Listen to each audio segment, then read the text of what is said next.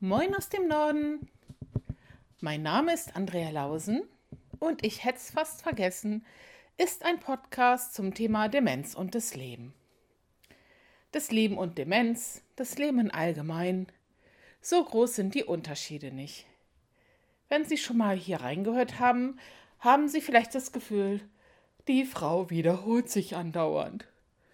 Ja, das mache ich und das nervt vielleicht manchmal und ähm, ich weiß, ich tue das in vielen Zusammenhängen bei diesem Thema, auch bei meiner Arbeit mit Kollegen, mit Angehörigen.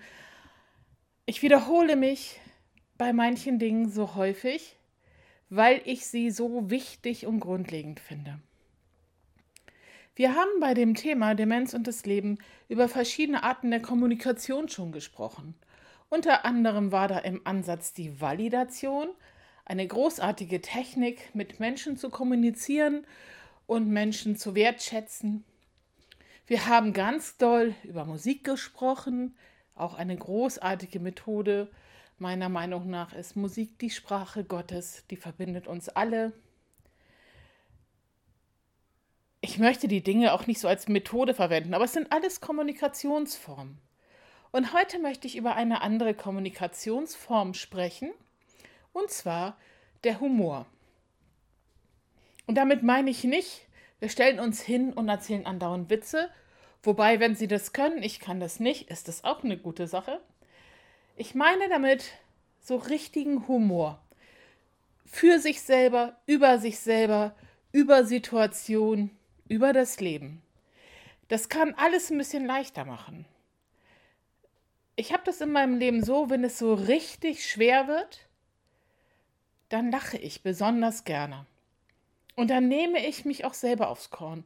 Und dann mache ich auch Spielchen mit meiner eigenen Situation. Als ich an Krebs erkrankt war und keine Haare mehr hatte, da habe ich die ersten Glatzenwitze gemacht. Meine Tochter und mein Sohn, die beiden Älteren, die kennen diese Art von mir, die leben selber so, die sind sofort eingestiegen. Manchmal hart und grenzwertig, aber wir konnten Witze machen. Irgendwann konnten das auch meine beiden jüngeren Söhne, die waren damals zehn, für die war das alles sehr schwer. Und wir konnten Witze machen. Und wenn mich die Leute komisch angeguckt haben oder meinten, oh, du siehst anders aus, ich habe dich gar nicht erkannt, dann hatte ich wenig Not damit, weil ich über mich selber lachen konnte. Über jemanden zu lachen ist natürlich für gewöhnlich nicht schön. Über sich selber ist in Ordnung, über andere natürlich nicht. Aber mit Menschen zu lachen und über Situationen zu lachen, nimmt so viel Anspannung raus. Es schüttet ganz andere Hormone aus. Während sie lachen, haben sie keine Angst. Sie können ein bisschen durchatmen. Das durchblutet sie. Es hat so viele Vorteile. Und wir nehmen unseren Fokus ein bisschen weg von dieser einen Sache, um die es gerade geht. Wie komme ich heute darauf? Sind so zwei Dinge, die mich dazu gebracht haben. Ich lese gerade eine, eine Bachelorarbeit, ist es, glaube ich, zum Thema Humor in der Pflege. Und zwar nicht nur Klinik-Clowns oder sowas, sondern wirklich, wie können wir eine Pflege mit einer weiten humorvollen Art entwickeln, weil man davon ausgeht, in den USA gibt es Studien dazu zum Beispiel, dass es dann alles ein bisschen leichter wird und die Pflege auch ein bisschen besser flutscht, sag ich mal, weniger Verweigerung da ist. Und wir hatten heute viele intensive Begegnungen, möchte ich mal sagen, bei mir bei der Arbeit. Durch vielerlei Umstände, Umstände war die Besetzung nicht so gut. Und das Wetter ist bei uns gerade sehr heiß. Ich liebe Wärme, aber es ist sehr heiß. Und dort, wo ich arbeite, da steht die Sonne drauf. Das reizt zusätzlich. Die Nerven lagen ein bisschen blank. Und wie das so ist, wissen Sie, haben Sie Pech, kommt noch Punkt, Punkt, Punkt obendrauf. Wir hatten dann einen Notfall und alles, ach, was man dann auch nicht brauchen kann. So ist es ja manchmal. Ne? Wenn es gut läuft, dann bekommt man Flügel und wenn es eh schon nicht so gut läuft, dann kommt hier das Pech nochmal oben drauf. So, und dann gab es eine Situation zum Mittagessen, da hätte man richtig durchdrehen können. Aber das passierte nicht. Es war eine andere Kollegin von mir da, die organisierte, dass wir dazu kamen. Und dann konnte man mit sehr viel Mühe, Entschuldigung, nicht mit sehr viel Mühe, eben nicht, sondern mit sehr viel Ruhe, ein anderes Wort, mit sehr viel Ruhe und einer Menge Humor diese Situation handeln. Und zwar so, dass auch einige der Bewohner, die sehr angespannt waren über diese gestresste Situation, selber lachen konnten. Und das war kein albernes Lachen, es war kein Auslachen, es war nicht über jemanden lachen, es war einfach ein Boah, jetzt ist auch alles egal und dann wird es ein bisschen ein befreites Lachen. Genau dazu möchte ich Ihnen Mut machen. Wenn es so richtig, richtig, richtig dicke kommt und zur Pest kommt noch die Cholera und Sie haben gar keine Lösung, um es gut zu machen. Wenn es irgendwie möglich ist, versuchen Sie in eine heitere Seite zu kommen. Es gibt diesen Art Geigenhumor. Wem das gegeben ist, versuchen Sie es. Sie werden merken, es hilft sehr, sehr oft.